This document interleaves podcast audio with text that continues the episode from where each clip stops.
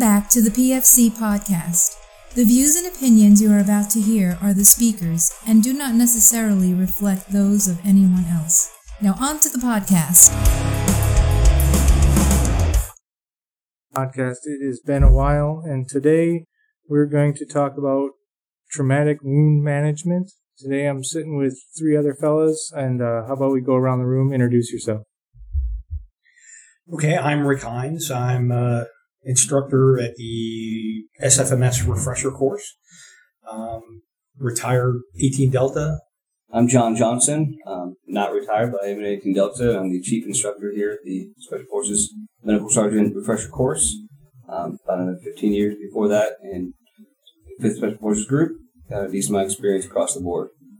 Uh, my name is Justin Rapp. I'm currently the NCOIC of the Special Operations Forces Austere Care Course uh, run out of the Office of Special Warfare. Uh, I'm an 18 Delta as well.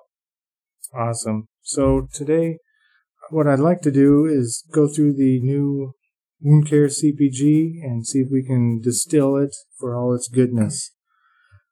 So I'd like to start off uh, with uh, Justin. You're on the one of the authors of this. When do when do you foresee people actually using the information out of this CPG, going from T-Tri-C through PFC?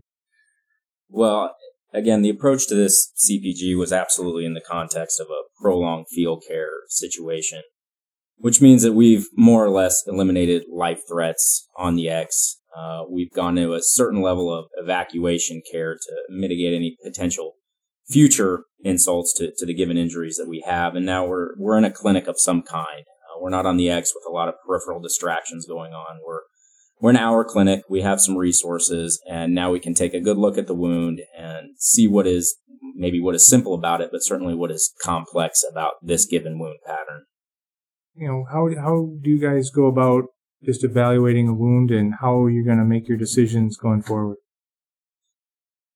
Uh, so the first thing I do whenever I look at a wound, uh, once I'm under some bright lights, is I ask myself, I, I take a very close look at the cavitation because I really want to get a good picture of what that wound looks like. And, and generally speaking, in order to do that, there's you know, there's a certain analgesia uh, strategy that you have to apply to that for the patient so that you can you know, so that you can manipulate the wound a little bit. Uh, certainly not grossly, but so you can see what the true damage is of a wound. Obviously, combat war wounds are complex wounds. They're, they're often not very simple. So I like to get a good in, uh, I like to get a good an- analgesia protocol on board, some oral analgesia. And I, am a big fan of local. Uh, it's simple. It requires uh, significantly less equipment. Uh, regional, I know, is coming into a lot of favor, and people are getting better and better at that. Uh, I'm okay with it. Certainly, with some help and some guidance, I can do that. But when we need ultrasounds and additional equipment and drugs, that starts to make it more complicated. So in my experience, I, have had a lot of success with just using local anesthesia, lidocaine, with or without epinephrine, preferably with epinephrine. And so I like to I like to explore the wound, do some more wound exploration to see how bad it is. Uh, if I'm if I'm lucky and I'm fortunate, I'm the one who treated him on target or at the point of injury, so I'm able to have some context for that injury. Uh, I, I, I get some good analgesia on board. I wait till the till the patient uh, is not feeling so much pain, and then I explore the wound to see how bad it is. Okay, what are you looking for? So what I'm, what I'm looking for primarily is, first of all, is, is gross contamination. Uh, that's the first thing I want to get out of there. I, I, like to wash it with soap and water, regardless of what is in there. Pull out any, any you know sticks, foreign bodies that I can see that are large. Pull all of those out and then wash it with a good amount of soap and water. And then I just like to see if that soap and water is getting out those splinters and those smaller pieces of contamination so that I can look at the wound. I'm looking for the contamination, obviously, but I'm also looking at what damage that I've done to the tissues. So one thing I've noticed too is, um, depending on what time you learn a lot about surgery and, and debridement as a whole, there's some mixtures of, of ways to look at it. Um, so I know when I went through, we looked at a lot of using the irrigators, the pulse irrigators and things like that. Um, so that's one thing I, I definitely like to talk about when I teach the course is the, uh, the avoidance of those pulse irrigations as you're doing it. A little bit of pressure, just hand pressure using an IV bag or something is fine. But anything stronger than that, you just end up pushing those gross contaminants back into the body uh, deeper than you want to be able to have to dig them out. So that's one thing. Another thing is um, keeping in mind the, the temperature of the water. So you don't want it freezing cold, obviously, because it's going to cause some other issues um, with the patient.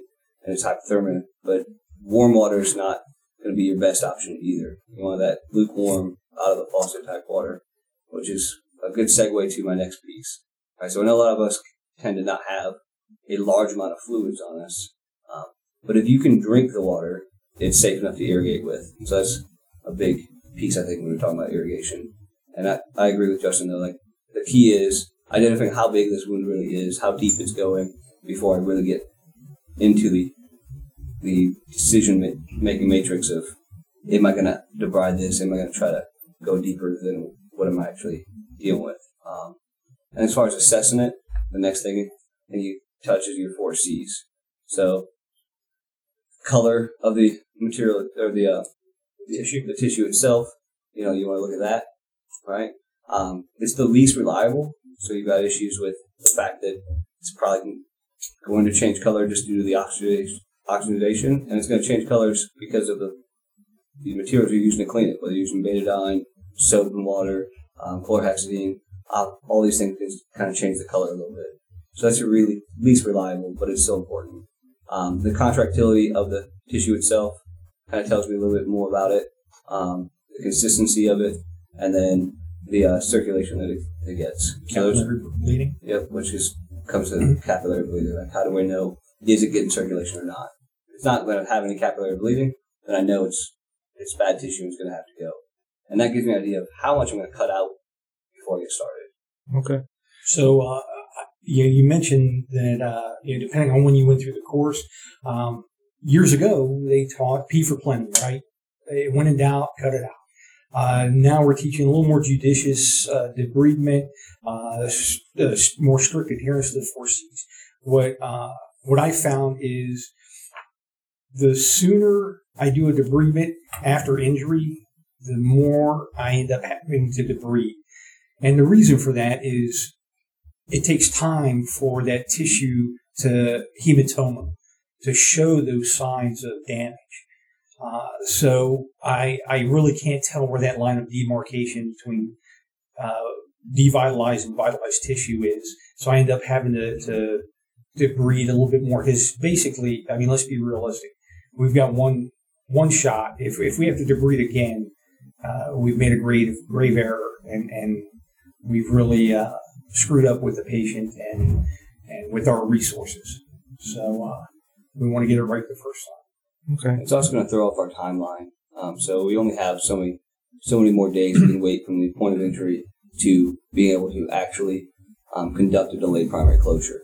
Um, so if we have to go back in when we open it up um, and debride some more, now I likely will have to do secondary intent and not a delayed primary closure, which decreases his um, ability to, to heal quickly. And it increases his convalescence time. Right. Uh, if I can, I want to step back quick. We're talking about irrigating. So, you know, when I went through the course, we got a great big basin and we just kept squeezing water into it until the basin was empty. How do you determine how much irrigation you need to give? Because at some point, you're now just wasting time Right. and you're wasting some kind of resource. So a good rule of thumb is three liters. Um, that's where you really kind of want to start your, your mindset at. Um, but what I really do is look to see what's coming out of it. So as I'm irrigating, I'm looking at the color and consistency of the, the fluid as it drains back out into that basin. Um, and as it gets to a more Kool-Aid looking, like a very pink lemonade type color, then I know that all the bulk of the dirt and nasty is coming out, and it's really more so a little bit of capillary bleeding and and fluid. And So that's kind of what I'm going for. for us, the textbook answer is one to three liters, uh, and that, that's going to depend on the size of it. I like to get my fingers in there, get all the compartments open, make sure I irrigate every every crevice that I can.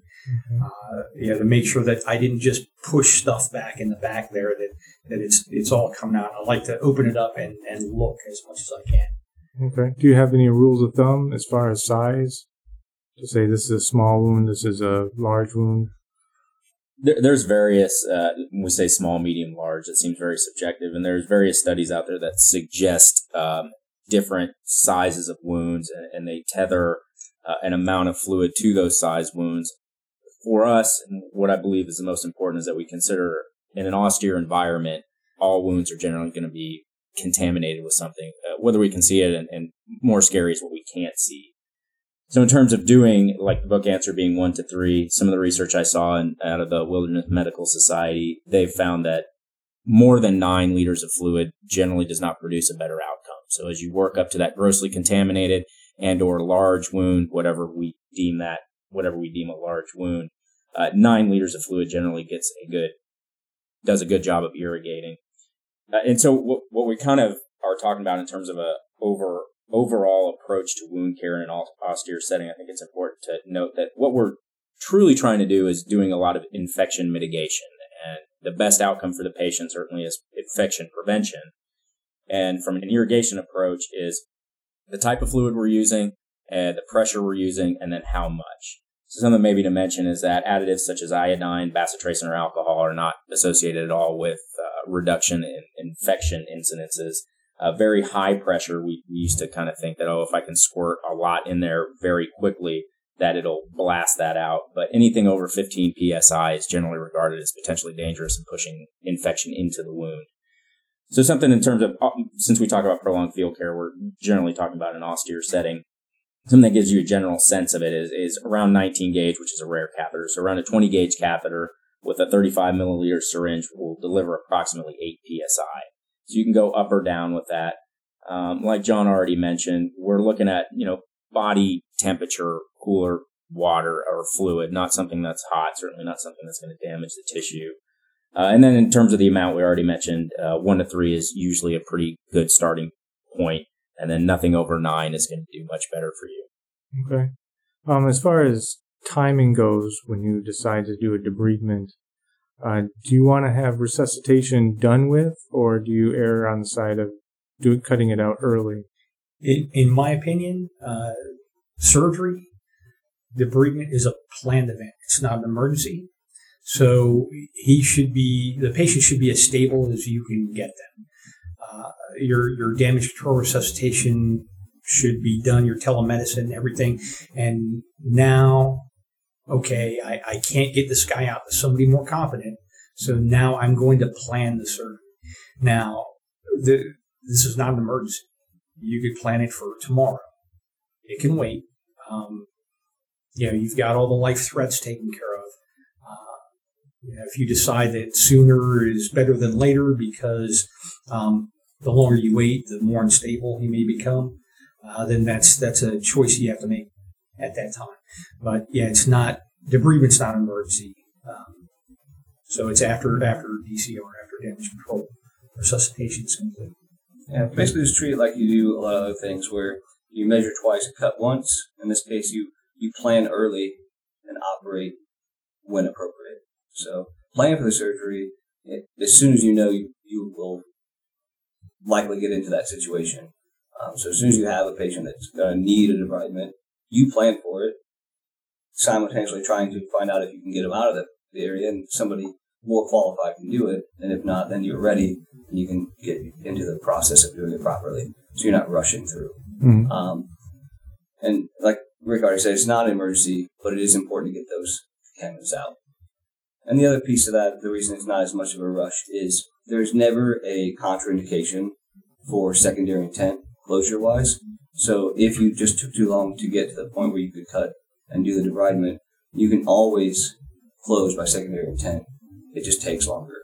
Um, so you don't have to rush to make sure you're fitting in those proper windows to do the delayed primary closure. Yeah, I think this absolutely speaks to the problem list development and really uh, developing that good problem list for long-term prolonged field care. And certainly, uh, you know, going categorically down your problems, you can say uh, wound care. It can be as simple as that. If you want to break it down, wound irrigation and debridement, and certainly a, a, problem set that you have to address probably a little quickly. I completely agree with them is resuscitation and what is your plan for that and then executing that plan.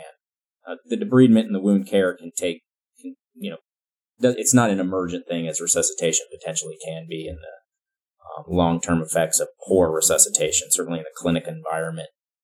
I think also if you if you do a good job with your resuscitation, deciding what to cut in your debridement is going to be a lot easier.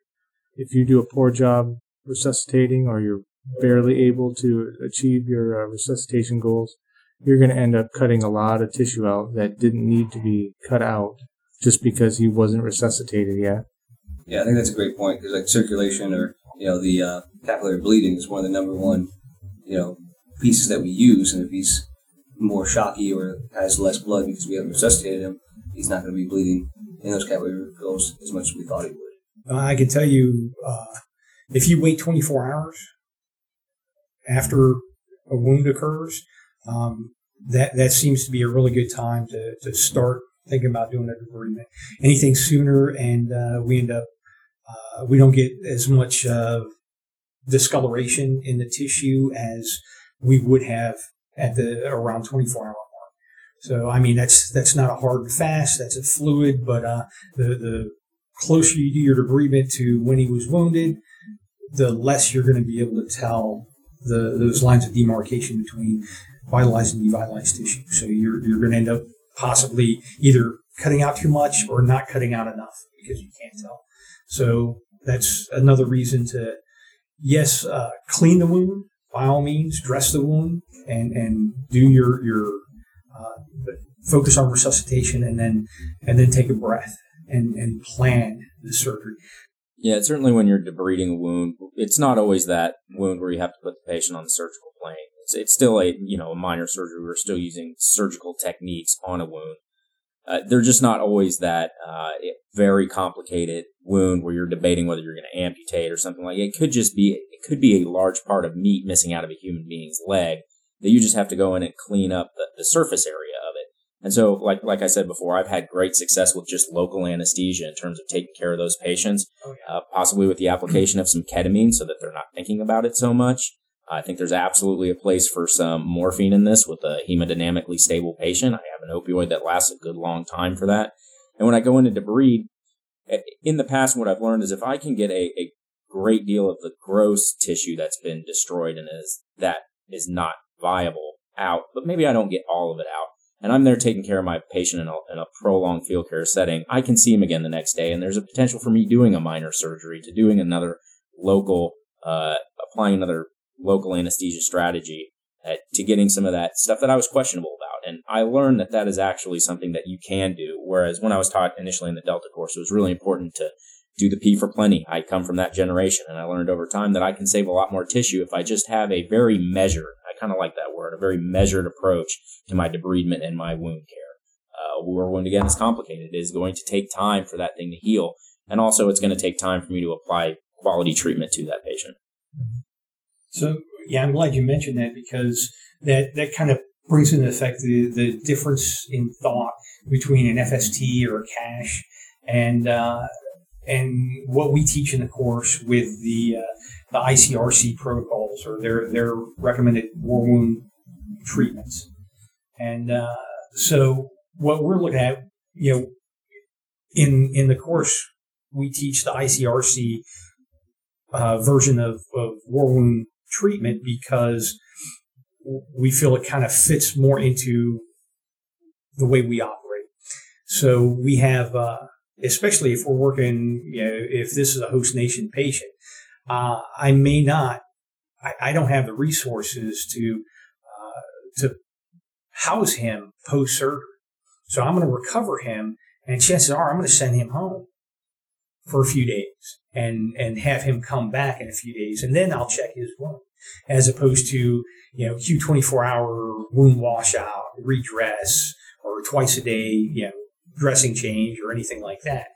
Uh, we just, we don't have the, the resources to do that, the manpower or anything. So that's kind of why we lean towards the ICRC model.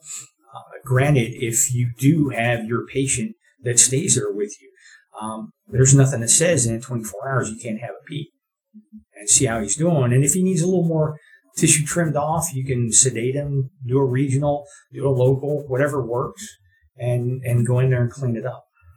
And we have found that um, by not changing the bandage every 24 hours, we've actually drastically reduced our um, infection rate. So when we were training, I think Justin and Rick and I all trained in the same um, time frame where we were changing bandages every day.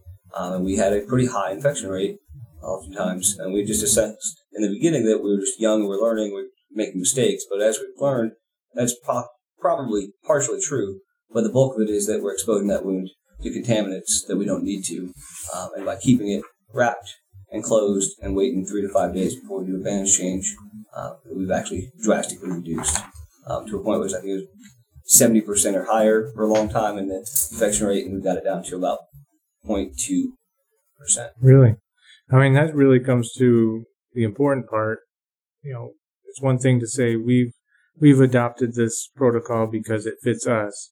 That's another one to say we adopted it and it actually is better than what we've done previously.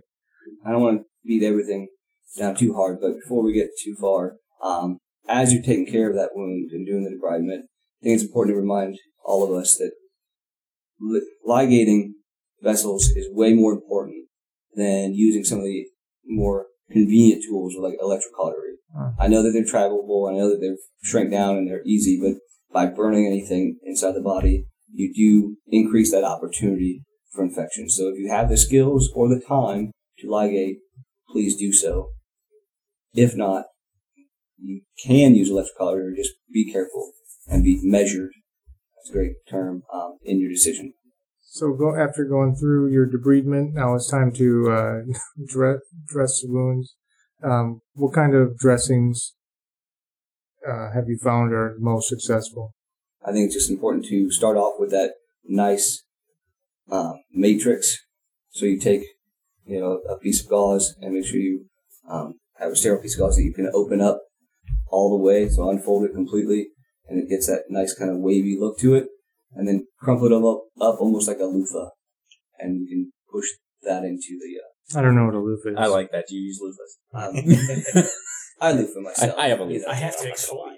Basically, you just want it a nice, airy, fluffy um, pile of gauze that you're stuffing in there, and that allows the uh, wound to kind of adhere to it just enough so when it's time to take this bandage off. And you're, you're not packing it, you're not pushing it in.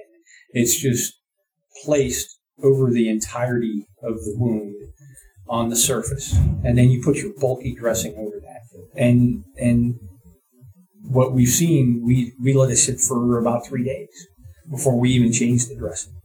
And uh, yeah, like I said, our, our infection rates have, have dropped drastically. And uh, and then when we open it up, it's to make a decision: do we need to redebride and let this close by secondary intent, or can we close this now? Is it f- infection free, and can we close this one? So uh, an important part of that is when you peel that dressing off, when you do that that next check, um, you want it well adhered to the wound. You want that granulation to have uh, formed into that matrix. And uh, one of the first things I look at is I smell. So we tell the students there's a good bad smell and a bad bad smell. The good bad smell is the ammonia. It, it's a kind of ammonia type smell. That's what you want. If it smells like rotting flesh and the bandage, bandage just sloughs off and there's a bunch of goo there, well, that's obviously bad. And, uh, and, and, now we're going to have to do a lot more work. And uh, so that's kind of what we look for when we do that, that next bandage check. And what you expect to see if, if everything's successful is capillary bleeding. Good, healthy capillary bleeding and nice marbled meat that you want to put on the.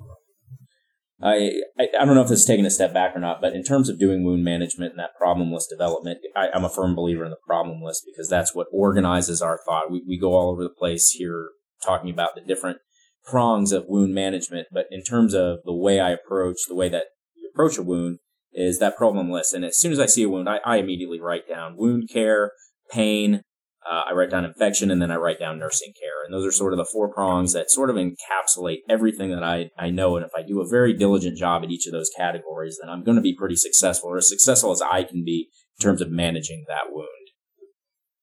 Okay. No, I totally agree. You know, your nursing plan is is key in in your patient's health. It's it is it is patient care. It's you know a lot of guys are like ah nursing whatever.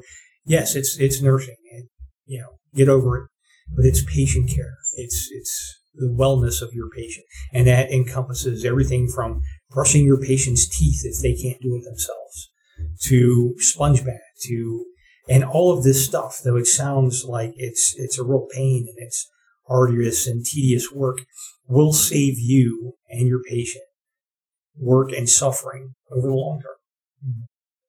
Another question about dressings. Uh, do you cover them with uh, like saran wrap or anything else? So no, I don't use any saran wrap. Um, I found um, any kind of plastic, to be honest, is is something that, although it sounds a great idea, and I've actually debated it a couple times in my career in the desert, um, to keep a lot of the outside contaminants in. What I found is it is way better keeping the bad contaminants that are in the body in a dark, happy place where they'll grow and become very infectious very fast than it is at keeping any of the dirt and uh, and other contaminants out of the wound. So, um, some Kerlix is something that we've all carried for long periods of time. Is an easy bandage to apply and wrap around there, um, or some four by fours, a nice bulky stack of those works great. I've got no issues with maybe using some Coban to keep it on there, like because I know that Kerlix doesn't stay very well and it kind of has some porousness to it. Um, that seems to be a pretty good job at keeping the bad out and but not encouraging the bad to grow inside. But plastic, saran wrap, things like that are very. So the the exception to that is if you have some type of wound vac, then you have a means to draw.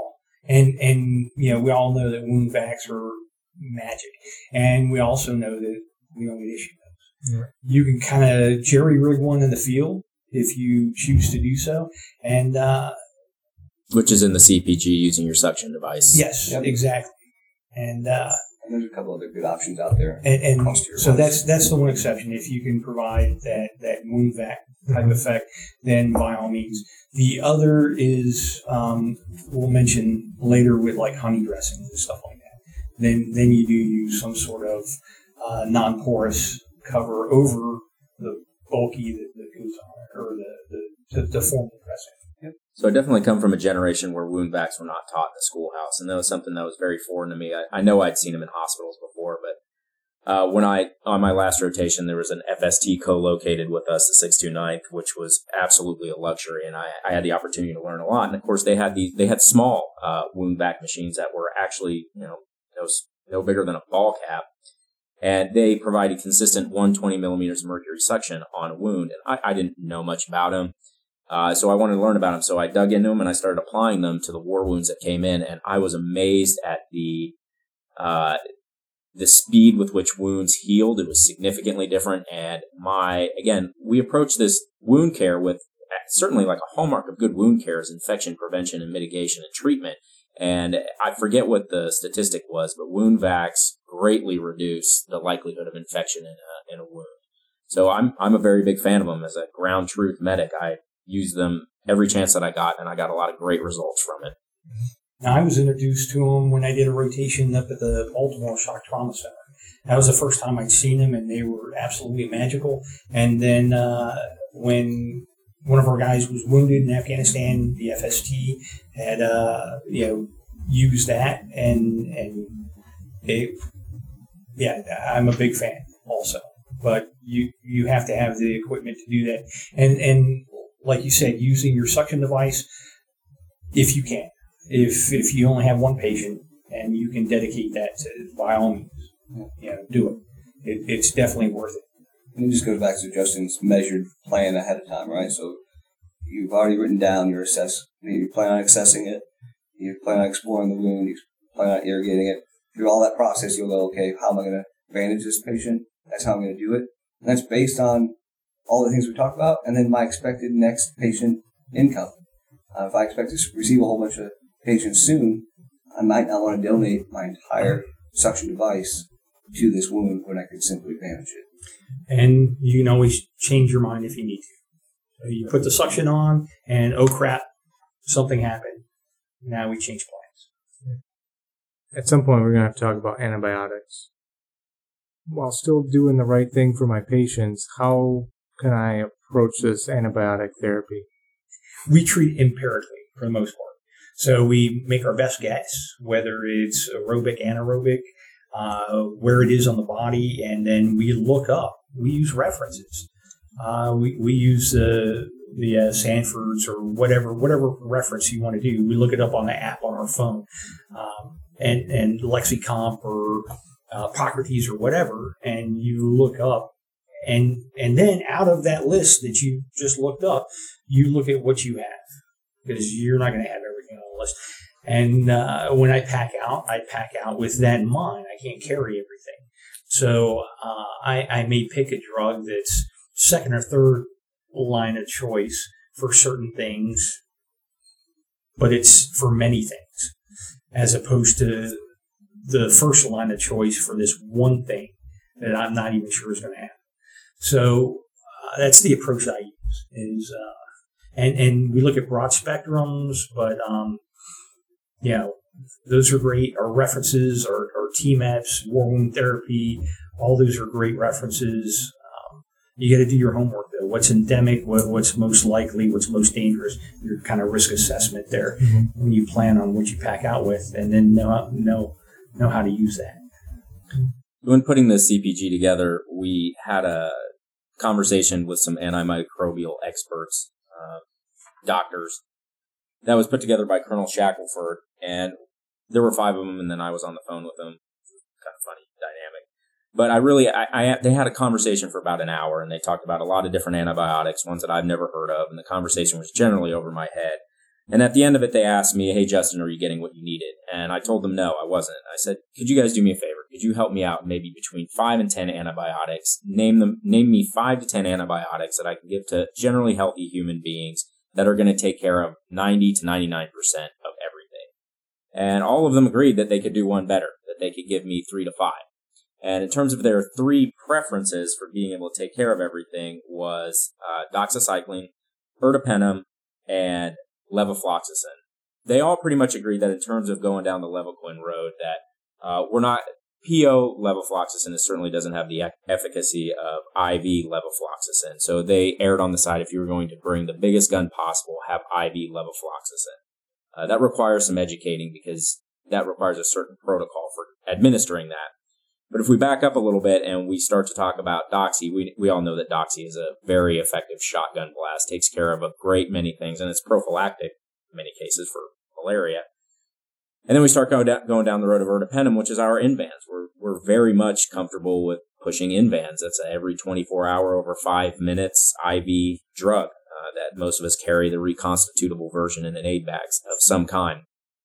So those are all very familiar drugs to us. And then we add this levofloxacin. You can you can do it, and you can get pills of it. And I think maybe if you're going to just take it a step further, maybe you do bring the pills. Uh, but levofloxacin has been shown to be very effective against Pseudomonas, which is certainly a very difficult bacteria once it takes hold to take care of. Uh, the last one that we went down the road of talking about is they were actually all very big fans of moxifloxacin, uh, Avelox. Uh, that is the antibiotic that's in, commonly found in the combat pill pack. So the the conversation was very good in terms of finding applicable and commonly found antimicrobial therapy, antibiotic therapy for wound war wounds that many of us are familiar with. And they said beyond that, we're we're getting very much into the weeds, very much in the specifics of dealing with that one or 0.5 percent of the patient population who do have an infected wound. And all of those are actually outlined in the CPG. Uh, there's four of them that are specifically highlighted, and that's the cefazolin or Ancef, moxifloxacin or Avelox, uh, levofloxacin, and the PO is the only one mentioned in the uh, uh, CPG, and then er- ertapenem or Invanz. All right, very good. Um, is there anything else that we want to uh, want to put out there? Um, I think it's important to just kind of highlight again. Rick talked about it a little bit. Doesn't talk about it um, a lot of us don't necessarily always carry our entire lab set, and that's that's totally normal and, and understandable in different situations um, due to size and, and calibration. But traveling without CPGs, traveling without docs, documents that are like the Sanford Guide or the other many guides that we have for our medicine is definitely something that's just not acceptable. Um, because when you do get in this pinch and you start having to get, do these plannings without those, you don't really have a starting point. Um, and so it doesn't matter the tools, it matters your mind and your, your planning ability is really what's important. Um, And then a piece that we didn't cover a whole lot in any of this is that early prep of proper draping and and uh, staying sterile, which is I think equally as important as the antibiotics you choose. You can't stay sterile while you do this, or as sterile as possible, you can't recognize those um, importance and admit to yourself when you make mistakes and break sterility and go ahead and fix that, um, you're going to have infection no matter how hard you try.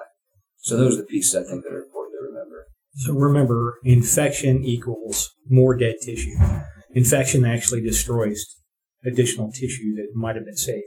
So with that in mind, um, should you get infection, remember, you know, you've got options along with antibiotic treatment, redebridement. You can use honey dressings, uh, sugar dressings, sugardine, sugar and, and betadine, iodine mixed. These are different techniques that, that can help you with uh, wound management there. I guess if I was going to highlight anything additional for this is the context of being able to take care of a wound in an austere setting. We were having the conversation before this in terms of logistics. How do you pack out for this? And packing out is absolutely preparing for it. What are some of the criteria in terms of packing out? Uh, and you know, sort of the criteria, the way I approach what I'm packing out, because again, bringing your lab set is awfully difficult when it's either your lab set or the Xbox that's getting brought. So I asked myself, what can get resupplied and where? How difficult is it to get resupplied? What can be improvised? Uh, and that is uh, what is replicatable. Uh, bandage, sterilization, and again, the cube space, of course, is always when, when you're given one ISU uh, to take overseas per ODA, then obviously there are going to be some sacrifices made, most often with the medic in their tack set. But in terms of improvisation and what can be replicated with instead of bringing it, what can I get when I'm there and how can I make it, you know, about 100% solution in terms of the austere setting?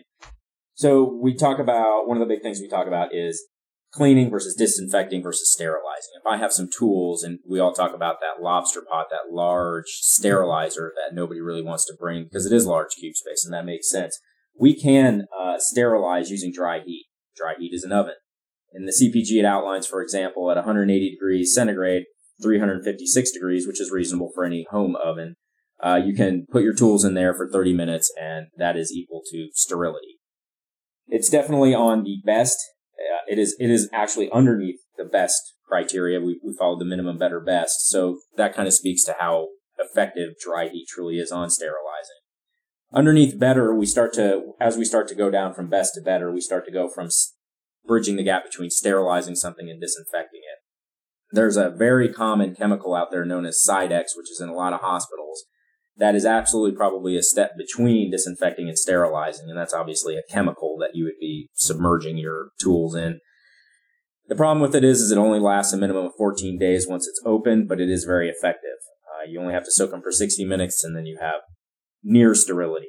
Formaldehyde is also another one that has been used, and that has actually been used at CSHs and in FSTs. The advantage of these chemical sterilizers is you can not only, you can go beyond sterilizing just metal tools and you can sterilize plastics. So if you have one Pleur-evac and by chance you have a couple of unicorns on your deployment where you're putting in multiple chest tubes, you can reuse that Pleur-evac by nearly sterilizing it in Cidex or formaldehyde.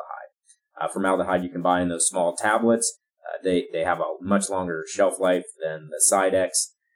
Uh, 5% formaldehyde only needs to, you only need to sub- submerge your instruments for an hour, preferably 12 to 24 maybe more is better in this instance, but an hour is what the uh, studies have shown generally disinfects something. I want to just highlight one more that has always been talked about in austere settings, and that's bleach, right? Hypochlorite. A 5.25% use of hypochlorite. It, it also makes a Dakin solution, which th- I won't belabor that. That's in the CPG as well, but that's absolutely a, a good solution to use to irrigate a wound with and, you know, continue your prevention of infection strategy. So it's it's it's a multi-use function. You can use it not only to irrigate and cleanse a wound, but you can also use it to disinfect your tools. Uh, it, it, I bring up dry heat. Uh, another application for dry heat is an iron in a hotel room. Uh, it doesn't actually have to be in a hotel room, but if you have an iron and you can iron 100% uh, cotton for five minutes on dry heat, that makes a sterile bandage. So pillowcase torn to shreds, put on an ironing board, dry iron for five solid minutes with that, that high heat applied to it. uh, will come out with you'll come out with a sterile bandage that you can use to pack wounds and do dressing changes. Now you mentioned dry heat.